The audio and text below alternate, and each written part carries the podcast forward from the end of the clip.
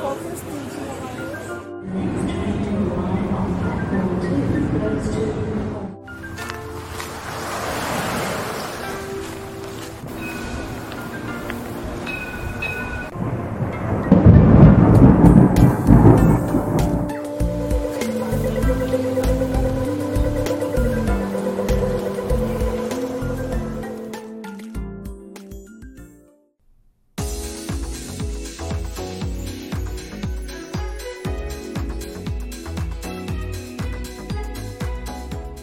皆さんこんにちはこんばんは。マースです。今日も聞いていただきありがとうございます。このマースラジオはオーストラリアシドニーからいろんな情報をお届けしています。今日もよろしくお願いいたします。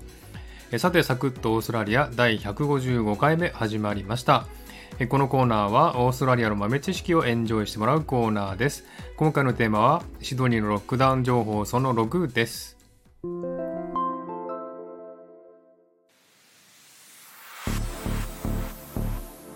えーさて、ロックダウンが始まって1ヶ月が経ちますシドニーですけれども、未だにですね、開ける気配が見えない状況です。えー今週もいろんな動きがありましたので、時系列を追って、えーお知らせしたいなと思っております。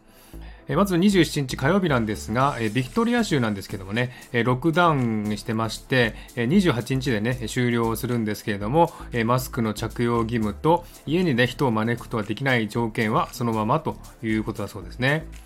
それから28日の水曜日、シドニーのロックダウンはですね、この日ですね、あと4週間延長が確定しました。つまり8月31日までの延長ということですね。火曜日のですね、新規感染者数は172、で、この水曜日はですね、177人ということで、さらに状況は厳しくなっています。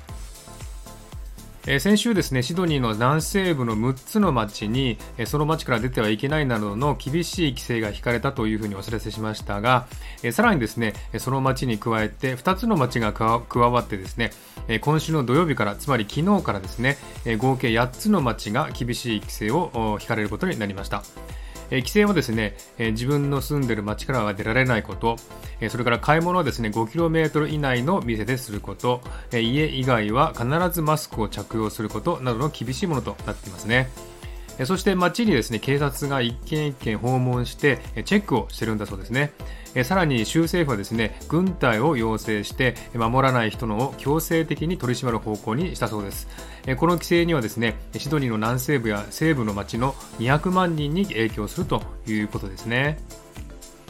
それから29日の木曜日なんですが、マスク着用義務を怠った時の罰金額なんですけれども、200ドルから500ドルに跳ね上がってしまいました、単純に1ドル80円で計算すると日本円にして約4万円の罰金となることですね。それから31日の土曜日なんですが、クイーンズランド州の新規感染者が6人になったことで、クイーンズランド州の一部の地域で3日間の外出禁止令、つまりロックダウンが施行されてしまいました。そしてですねシドニーで予定されていたロックダウン反対派のデモがあったんですが、数千人の警官を、ね、動員して、警備に当たってましたが、結局誰も来なかったというちょっとね不思議な現象が起こりました、そういったことが土曜日にありました。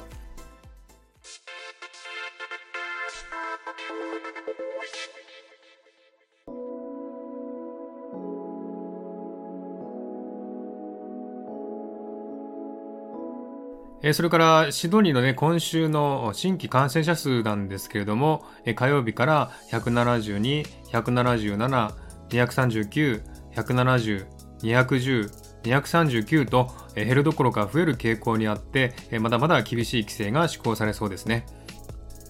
えシドニーではあと1ヶ月不便な思いをしなくてはいけませんけれども、え頑張って乗り切っていきたいなと思っております。え日本の皆さんもですね、えーぜひ体調に気をつけて、え頑張って楽しい8月にしていただければなと思っております。はい。では今日はこの辺で終わりにしたいと思います。今日も聞いていただきありがとうございました。ハートボタンポチッと押してもらえたら嬉しいです。ではまた次回お会いしましょう。チェアス